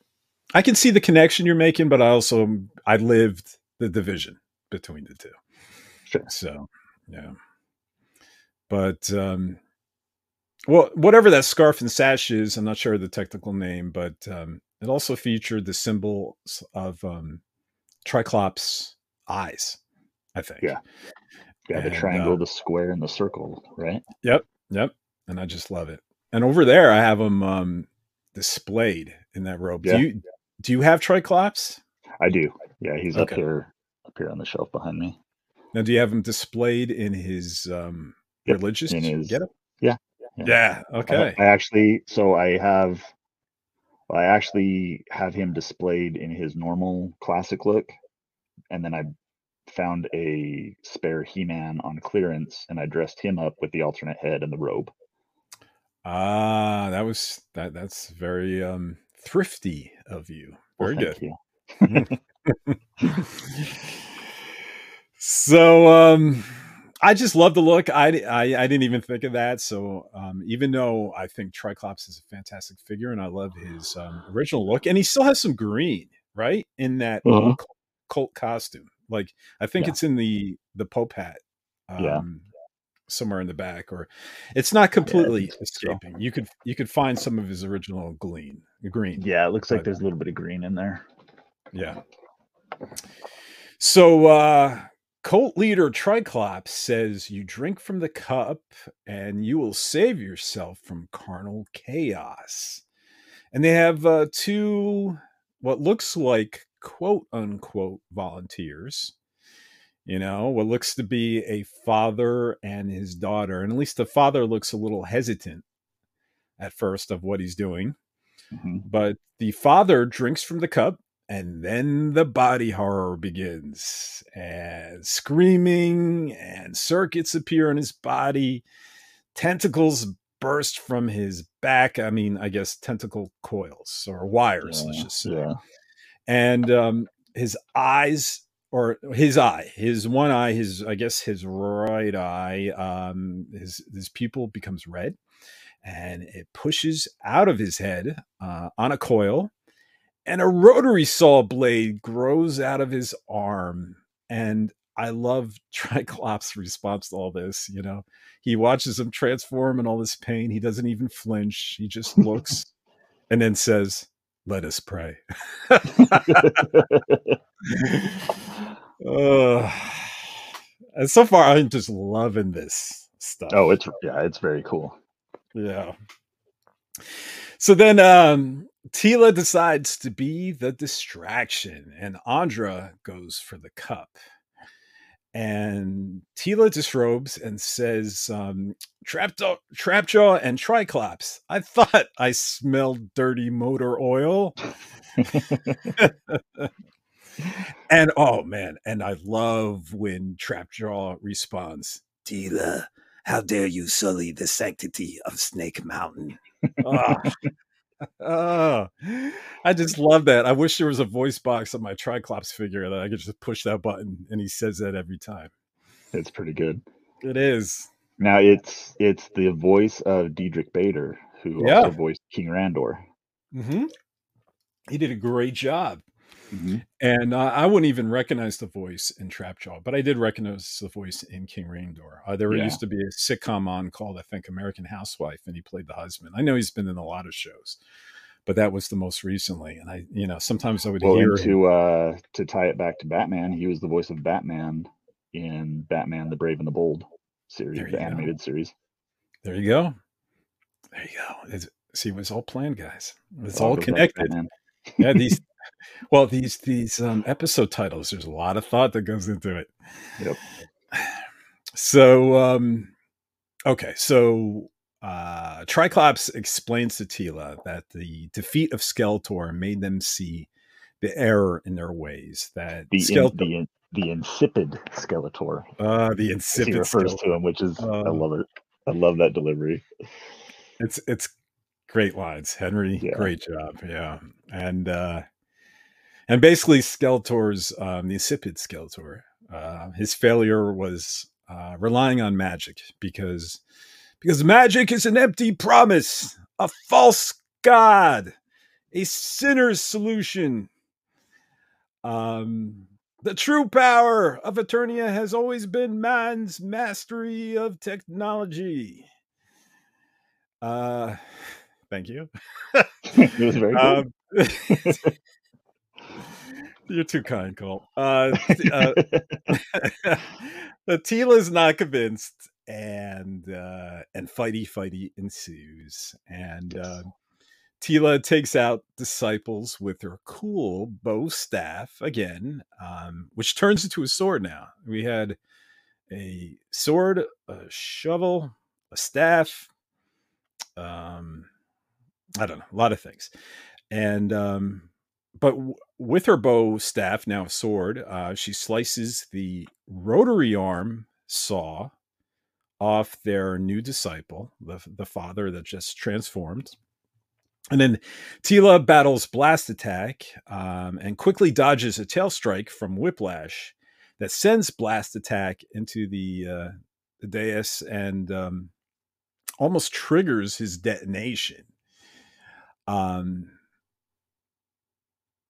but I guess yeah, it was uh, Blast Attack the first time around that quickly um, presses his little keypad and gets and stops the countdown. You know, and then uh, and then uh, after Teela knocks out Whiplash, uh, Teela goes to save the girl, but surprise, surprise. The girl's already infected, and her and her father almost subdue Teela, unconscious, until he- Andra. He, yeah, he rat the the father grabs her from behind, but then wraps his tentacle eyeball, wire eyeball around her neck and is choking her. Yeah, It's, it's, just horrifying. it is, but it is cool, horrifying. It- oh, it's know? it's cool. Yeah, it's very cool, Yeah. but it's scary at the same time. But uh Teela um Teela is saved by Andra, you know, who disables the the father uh, disciple with one of her throwing stars. So then Trapjaw attacks Andra. So she shoves the arm Teela severed into his mouth, and Trapjaw chomps away until Andra quickly hotwires the rotary saw that springs into Trapjaw's face, and oof, he goes down. Pretty so, intense. so brutal. Yeah, well, there's that squelching sound too of the saw meeting his flesh. Just and when I first watched it, I'm like, are they going to show it? Are we going to see it? And they didn't show it. And maybe it's better they didn't show it, you know. So I think there there are still kids watching this, but yeah, for um, sure. So more fighty fight occurs. Um Andra, I've been doing good with Andra and not calling her Andra. Uh, By the way, I, I know someone named Andra as well. So this is like, yeah, this is a struggle for me. Both uh, Amon and Andra. Andra gra- uh, grabs the the goblet, what they're looking for, Mhm. and and grabs Teela's wrist, and they do the move that we saw in the earlier flashback, where now Teela is the brawn and swinging Andra around like He Man did with her, Mhm. as Andra kicks Blast Attack into the arms of Whiplash and setting off the countdown to his Blast Attack. And and before Blast Attack can stop it, Andra throws a star into his shut off keypad or whatever it is, solidifying the countdown. Then boom. So it was nice to see um, you know, Teela taking the place of He Man and Yeah. uh, and Andra taking the place of Teela and doing that move that, you know, they used Mhm. to do. Yeah. And it's kind of a cool little. I, I guess the way I interpreted it and read it is that despite Teela's anger and bitterness about what happened in the past with Adam's secret and everything, she still took the lesson she learned with him as He Man to the point where it's almost muscle memory for her, even down to, you know, we see later the line comes up again. But her fighting style and stuff like that, it, there's a residual memory there. Even Yeah. if she's not doing it consciously, it's part of who she is. And it feels like, and it's going to feel like this more, but it feels like at this point that Andra's filling that gap, you know, Mhm. that, um, you know, and it's like it's, it's an interesting role reversal as well because she's she's the brawn, or she. There's two she's. Teela's the brawn and Andra's the the brains now, right? So Yeah. so Teela's the one swinging Andra around, and um, yeah, it is interesting that that dynamic is repeated here, and um, And and I and I think it's also important to know that Andra is kind of representative of how Teela was when she was younger. You know, she was still hopeful and still optimistic about things and eager to be a hero. Whereas Teela now is kind of world weary and kind of definitely more pessimistic than she used to be. And I Yeah. think that's the intent of the writing of these characters. yeah, and I really enjoy that aspect. And yeah, uh, it's, it's very cool. So both Andra and Teela start running for the exit. Andra disables um, Doom Seeker drones uh, in pursuit with a couple of her throwing stars. And Andra grabs onto Teela. They jump off a ledge and land safely on the cavern floor thanks to a grappling hook that shoots out of Teela's fabulous bow staff. Very It's a cool. sh- It's a staff, it's a club, it's a shovel, it's a sword, and now it's a grappling hook. This thing is awesome. yeah. Um, Andra disables some more uh, technical um, acolytes with her throwing stars. And then, um, well, maybe you can help me um, understand what happens next, Colt. So Teela grabs a throwing star from Andra hmm and th- throws it into the edge of the nearby swamp water, causing the creature in the swamp water to lurch out and kill all the disciples. Yeah. Now, I didn't see the star cause an explosion. I didn't see the star cause an electric shock. So, what stirred the monster here? Just a little splish, a little splash? I think I think that's what's Im- implied is that any disturbance of this water awakens the beast within. Jeez, he's a light sleeper then. Yeah. or maybe he's just very hungry and he's just, you know. But I, I guess. I mean, with the people like, running outside and yelling and and what have you, I'd be more active.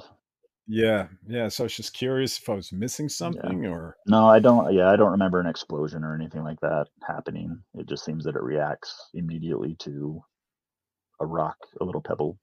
Yeah, in this Consider- case, a star, but you know, just plunk, plinking into the water. And the way the star, this is not like a rock that will make a big sploosh. This will cut through. You know, it's very yeah. uh, throwing star is very thin, very narrow. Yeah. So it's not going to make. And... Yeah, it's not going to make much of a noise. So okay, mm-hmm. so there there really is I mean, no explanation. So it would be nice. I, I I think it would have been nice to have a little explosion there because. Yeah, or a little electric shock, right, in the water. Yeah, yeah something to show. Anger. Yeah. Yep. Yeah, and and you're going to see that I I'm going to be confused a little more as this episode goes on. So, okay. but um, so Andra and Teela uh, escape thanks to the monster. Or actually, Andra likes to call her T. Yeah, you know, hey T, um, which I like, and um, and there's this great transition. You know me in the transitions uh, Colt where um, Triclops is staring and you see his eye and it dissolves into the temple of globula's uh, stained glass window yeah and then in that surrounding city of the temple majestra appears out of thin air again and uh, poof and pays the two mercenaries for the goblet and then asks if they are interested in finishing the job and Teela says, We did. Uh, but Majestra counters, you know, what has been gained must now be given, and uh, offers to pay them double if they help her deliver the goblet to Castle Grayskull. Mm-hmm. And um, Majestra asks Teela, you know, she says, uh, Tell me, Captain, have you ever wondered what you left behind? And uh, Teela says she's done wondering, but Andra pulls Teela aside, saying she doesn't trust Majestra. And because of that, someone has to keep her eye on her and she and and keep an eye on whatever suspiciously she's trying to do at Castle Grayskull. Yeah. And and that even though Teela is out of the hero business, Andra doesn't have to be, and it's her chance to mean something. Mm-hmm. And Teela warns Andra that being a hero can swallow you whole. But Andra says it's a risk that she's willing to take. So after struggling it with internally, you know, struggling, mulling it over basically in her head, uh, Teela insists uh, that she will go with Andra. Um, she mm-hmm. says I'll go if you go, harkening back to the bond He Man and Teela shared in the earlier flashback where uh, Teela once again takes on the He Man role now. Yeah. Yeah. And there's more of the same that we were talking about. Mm-hmm. So, so it's that surrogate He Man, basically. Um, so the scene dissolves uh, to an outside barren hall of wisdom. And we hear Teela explain that after He-Man and Skeletor's final battle, uh, King Randor declared the hall a forbidden zone, which reminded me of Planet of the Apes. I think that's what they called. um, but basically, that they're breaking the law just by being there. And yeah. um, but Majestra walks right inside Castle Grayskull without them and approaches an all depleted sorceress standing where the orb of power used to be with an ember of magic floating between her hands. And Majestra says the sorceress looks old and acts jealous of the magic she still maintains until Teela calls out Majestra's ruse and says, I think it's time you tell us what you really want, Evil-Lyn. Mild shock. Gasp. Gasp. but uh, Lena Headey as Majestra does this spectacular, outstanding, maniacal laugh Mhm. as she transforms into Evil-Lyn, and her goblet transforms into the head of Skeletor's Havoc staff. Yep. And Evil-Lyn shoves the Havoc staff against Sorceress's uh, floating ember, and the Sorceress gasps. And because she gasps, I think Teela thinks Evil-Lyn is hurting her and transforms her bow staff into a spear. So it's a staff, a club, a shovel, a sword, a grappling hook, and now a spear, Mhm. and throws it at Evil-Lyn. And just as just as it's about to hit its target, Cringer jumps out of nowhere and snatches the bow spear out from midair. And Cringer saved Evil-Lyn? What? I think this was more surprising than Evil-Lyn revealing herself. It was. It was. It was uh it was a nice surprise too. Yeah. You know. Yeah. And Cringer says they don't have time for any more fighting. And evil Lynn reveals that she made this journey to actually strengthen the sorceress with the little magic that remained in the Havoc staff.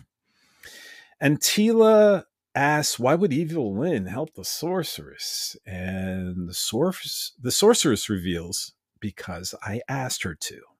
Yeah. Uh, to save the last ember of true magic in Eternia. Uh, Sorceress says that their interests are aligned. And personally, look, I I love um, to hear this because for me, some of the coolest episodes in the classic 1983 Filmation series, um, episodes like Evil Seed, uh, To Save Skeletor, The, Witch and the Warrior. Yeah, yeah. Yeah. Uh, were episodes where the the bad guys had to align with the good guys to defeat a common threat. And Mhm. I often just found Motu at its creative best when both sides, good and bad, had to work together.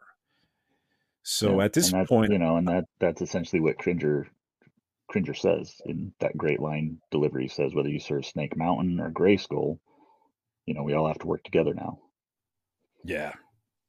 So I, I just love where this story as an entirety is going. Mhm. So, all right. So the sorceress reveals that if the ember goes out, the last of Eternia's magic is gone, and tells Evil-Lyn to guard the ember with her life. So Evil-Lyn absorbs the ember with her wand or scepter, or whatever you call it, and the sorceress transforms back into a regular human woman, older and frail. Mhm. And Cringer catches her from falling and tells Teela they all have to work together now, otherwise Eternia dies. And uh you get these voices for free, Colt, aren't you? I'm just glad you're doing them. uh, someone has to. That's Um, right. So Evil-Lyn Evil-Lyn explains that uh, to everybody um, that magic gave birth to Eternia. Um, and Eternia is the first planet in all of creation, and it's the nexus of space and time. Now, Colt, um, here is where I struggle with a logic issue, and maybe you can help me understand. Okay. Uh, Lyn then says that the sword of power binds the magic. The sword of power binds the magic to Eternia. And now that the sword is gone, the magic is gone with it. And I'm thinking that doesn't quite make sense. And doesn't Lyn mean the orb of power bound the magic to Eternia. Not the sword, but the sword, which is a conduit, could call on the magic and draw it back to reform the orb. Because yeah. there was there was a time on Eternia when the power sword did not exist mm-hmm. before the days of King Grayskull, but magic still existed and magic was still bound to Eternia. Yeah. I think it's I think you're right. I think this is one of the it's a I don't know if it's an editing thing, but it's definitely as it's presented, it's a little bit of a plot hole because I can't reconcile this logic. And it kind of we don't emphasis on the orb of power doesn't ever really come up again after the orb explosion.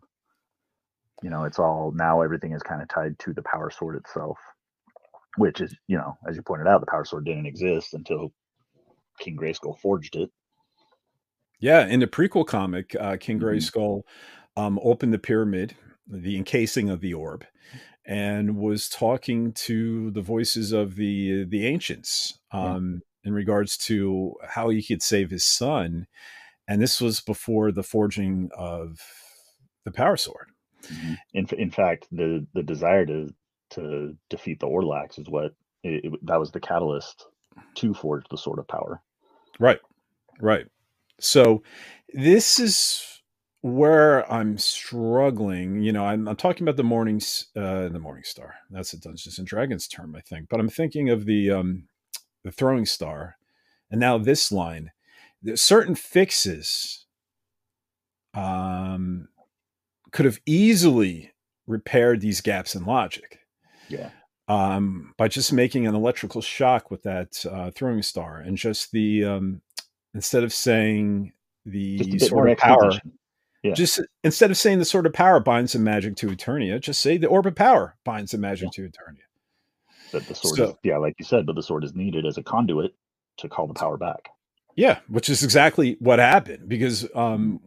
spoiler alert, when that when he does call the power back, the the orb is reforged or re- reformed, right? That yeah, would be the yeah. term yeah yep. and it encloses back in its pyramid so the the writing is a little iffy here a little sloppy it, a little sloppy yeah, in this sloppy in this that's that's a fair word so yeah. All right. So, um, and it won't be the last time I'm caught on sloppy writing, and we're towards the end of the episode. So, uh, Lyn says without magic, Eternia will rot and die like an unwatered houseplant. And when Eternia dies, the rest of the universe will follow. The sorceress tells Teela the only way to bring magic back is to call on the power of Grayskull. Exactly what we were saying. And to do that, they'll need to reform the power sword, which was divided into two halves during the blast. Lyn explains that legend has it the Sword of Power was made of two ancient blades of steel, one forged in the Hall of Heroes in Preternia, the other forged in Subternia, the land of the dead, uh, which apparently um, both swords returned to the realms they were created in after they split, after they absorbed the Orb of Power. Mm-hmm which is fine. So Sorceress uh, then tells Teela she must find the two halves and reforge the Sword of Power using the Ember.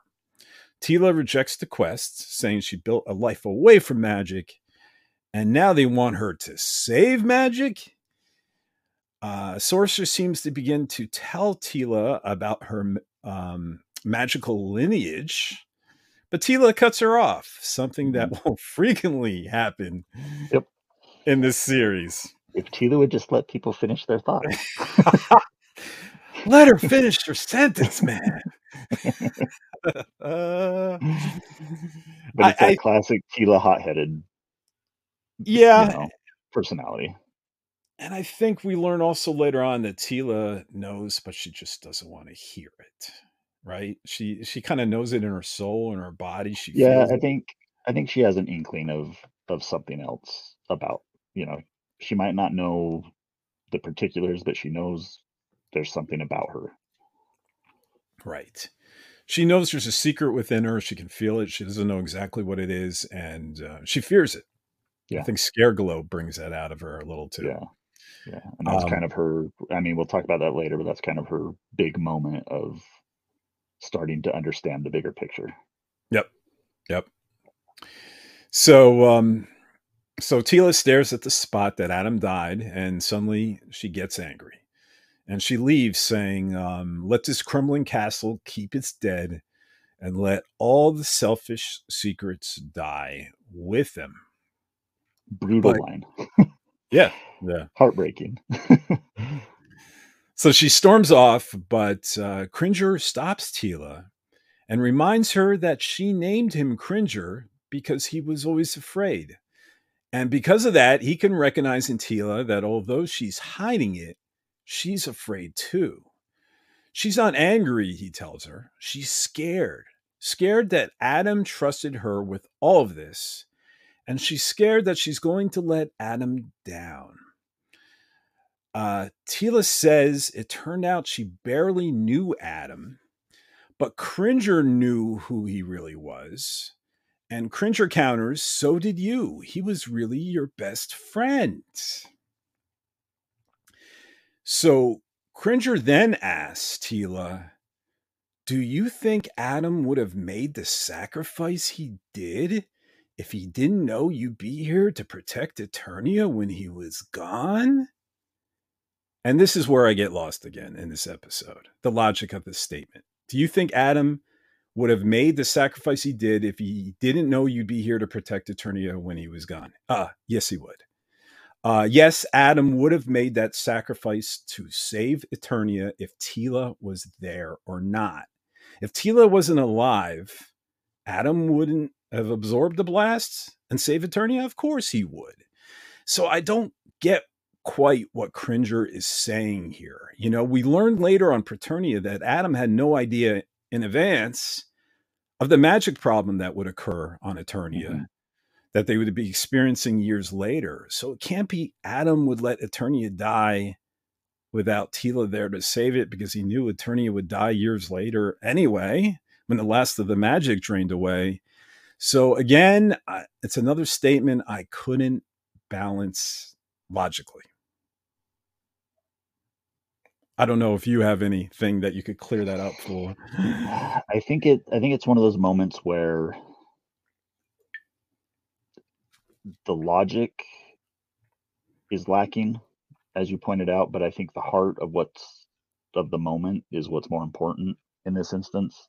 But it all comes down to like we've said before, it's a little bit sloppy. Sloppy. Yeah. You know, and I don't think it's necessarily a nail in the coffin of why episode two is a bad episode. I'm not saying it's a bad episode, but it's just I think to me it's one of the one of the messier episodes as far as the writing goes. You know, because there's a lot of supposition that we have to make as the viewer to get to the intended point of what they're trying to do. I agree, and I don't see. You know, I the the episode has been great, I've enjoyed so much of it so far. But I feel like the, the, the record starts skipping at the end, and I keep getting caught up, and I get caught on a line, and then the other lines are said. I'm like, wait, wait, what? What? You know that that didn't make sense, and it does feel sloppy. And I um I love the writing that she did here, and um there's just a couple things that just needed to be polished up. And and and we're not talking big fixes. We're not talking paragraphs of dialogue. We're just no. like changing a sentence, you know? And it it also tripped me up one more time. Um probably the last time, but um it's when uh it's what something Cringer said again that I had a problem with. Um so Cringer then tells Teela I may have known Adam's big secret, sure, but Teela, you knew his heart. And I wish that was rewritten, that line, you know, but Teela, you had his heart. Because quite frankly, Cringer knew Adam's heart too, just mm-hmm. like his other close friends did. Arguably, Orko, Man at Arms, Cringer may have known what's inside Adam's heart more than Teela because they knew Adam wasn't this lazy, spoiled prince. Um, but but Adam allowed himself to be perceived this awful way to protect everyone, to be selfless, to be the selfless, noble He Man.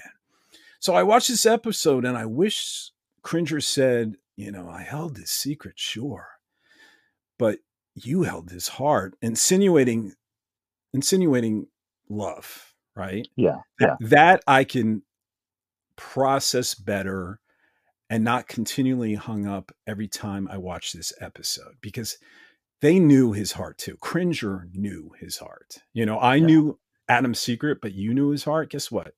You guys knew it too, maybe even more than Teela, because Adam let you in further.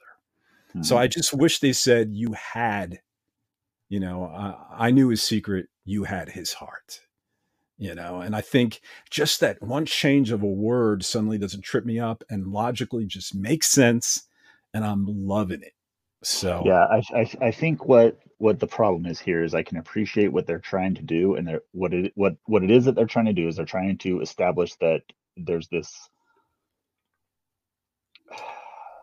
there's a that there's a bond between Teela and Adam. Yes. That has been a part of who they are and it's been a part of their relationship for as long as they've been together when Adam was alive. Right. And that even though she didn't know he was He Man, there was still this closer connection to where maybe Teela sensed more similar to how she senses more about herself and her actual destiny that she senses that there's more to adam than he lets on because she knows him. You know what i'm saying? I think I know that's what, what they're trying that's what they're trying to do. It just doesn't quite land as well as it could have right it, it, yeah if you look at the logic where cringer says i knew his secret you knew his heart versus i knew his secret you had his heart it, this the second half just makes more sense because we all know yeah. Cringer knew his heart as well. We, he knew what Whereas, a good person, you know, he, he yeah, and he, and he knew more. The sacrifice, you know, they're yeah, they're laying these early threads that there's a a, a bond between Teela and, and Adam, and yeah, it's a love bond. As you know, as the series continues on, that's where it eventually leads to. But yeah, and I don't this idea that that you know people who are close they know what each other is capable of and what what their i can't the word the words skipping on me what what their capacity to be is.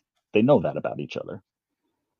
You know and whether it's defined or spoken out loud or, or something like that people who are close that share a close bond know each other on a deeper level. And and that's the point that they're trying to put across but the dialogue is just a little bit sloppy for me and the logic doesn't add up like you're yeah. like you're saying. So i like, like i said before i can appreciate what they're doing and i still feel the emotional beat that they're aiming for but i think i would have felt it a little bit stronger had the logic been there and had the writing just been a little bit cleaner and tighter. Yeah. Yeah. You know we'll, we'll wrap that part with a bow in a minute. Let's finish out the episode. So um Teela is won over by Cringer's heartfelt uh, talk and says, Good kitty. And will take on the quest to reforge the sword. And Andra's all in, you know, excitedly saying, you know, race you to hell, you know, and I I love her enthusiasm here, you know. And Tiffany Smith does a great job. Yeah. Um Evil-Lyn joins the fellowship, saying there's no chance she'll let the children steal all the glory, you know. Um, then Teela says they're going to need one more person. You know, the only weapon master on the entire planet with the skills to reforge the sword of power. Then we cut to a man standing in front of a small hut, gazing out into the night sky.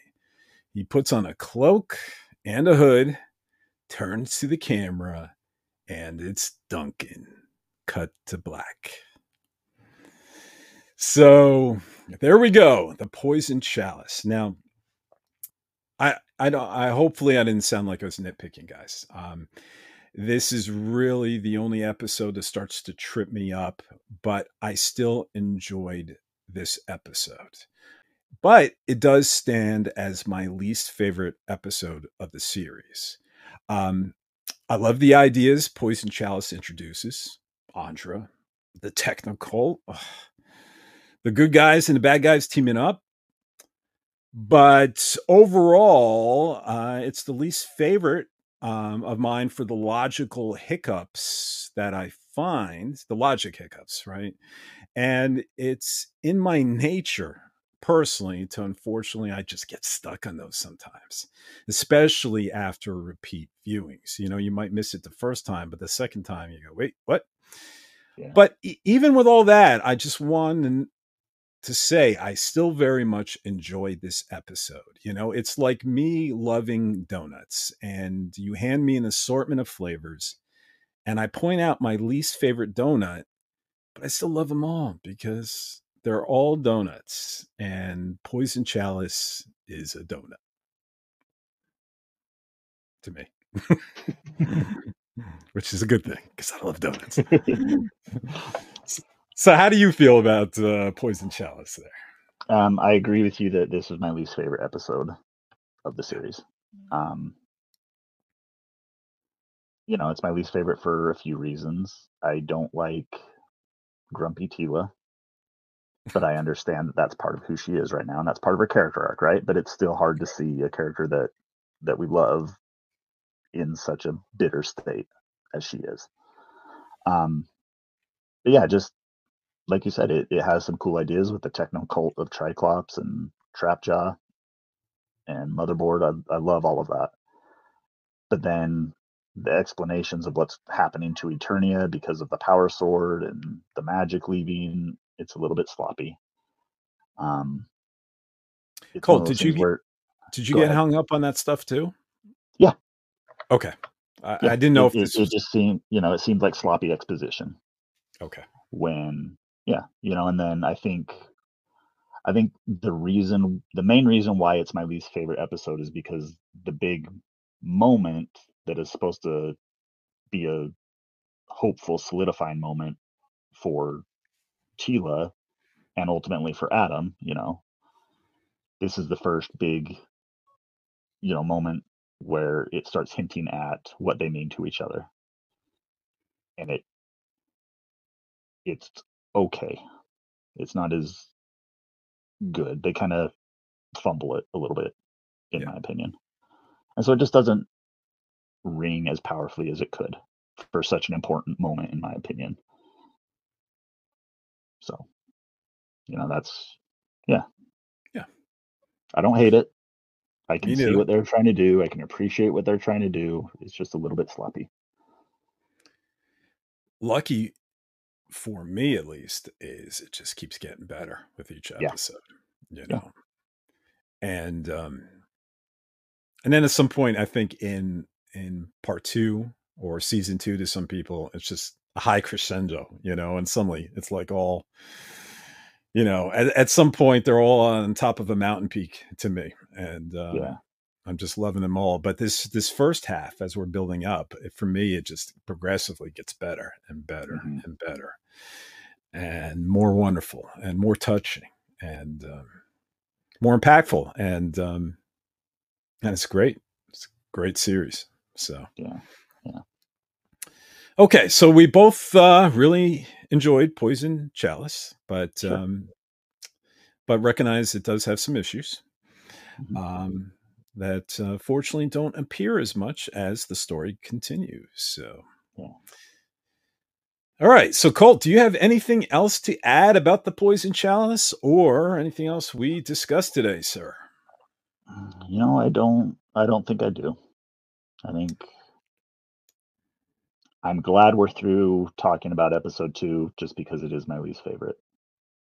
And now I'm excited more to talk about episodes that I enjoy more than this one.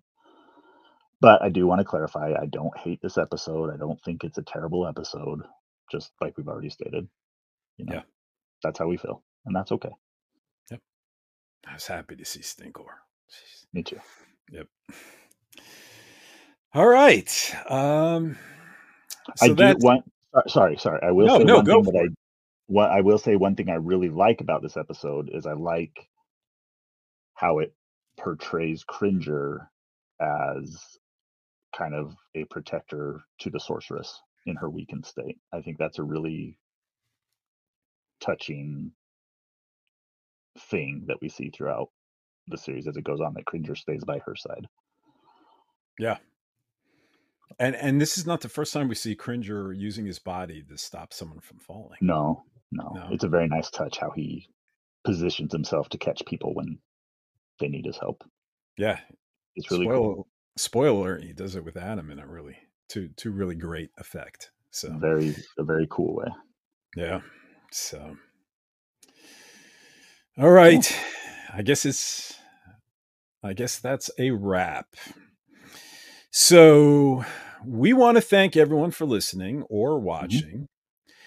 Mm-hmm. And um, wherever you enjoy this podcast, YouTube, Amazon, Podbean, Spotify, please hit that subscribe button, guys and gals.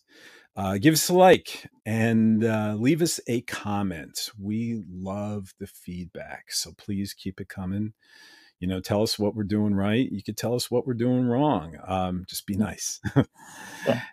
and uh, we just enjoy the feedback we enjoy the response and um, if you have any ideas um, please share those too you know and um, you know if, if they sound good to us we we'd love to implement them and uh, definitely and uh, oh colt you're yawning buddy You're tired. I'm trying to keep it under wraps. this episode is making him sleepy, guys. So we better it's call it like quits. somebody somebody slipped a sedative into my drink. They poisoned my chalice. there we go. It's all connected. It must have been uh, Scarecrow, not Scareglow. All That's right. right. Um, so uh, yeah definitely leave us comments guys. We love the feedback. And um, also remember for all our news and latest content uh, visit us at foreternia.com where you can find links to our social media pages like twitter youtube and facebook. And you can contact the podcast via email at foreternia at gmail.com so from me and colt thanks again for listening and let the power return. And we'll see you next time. Goodbye.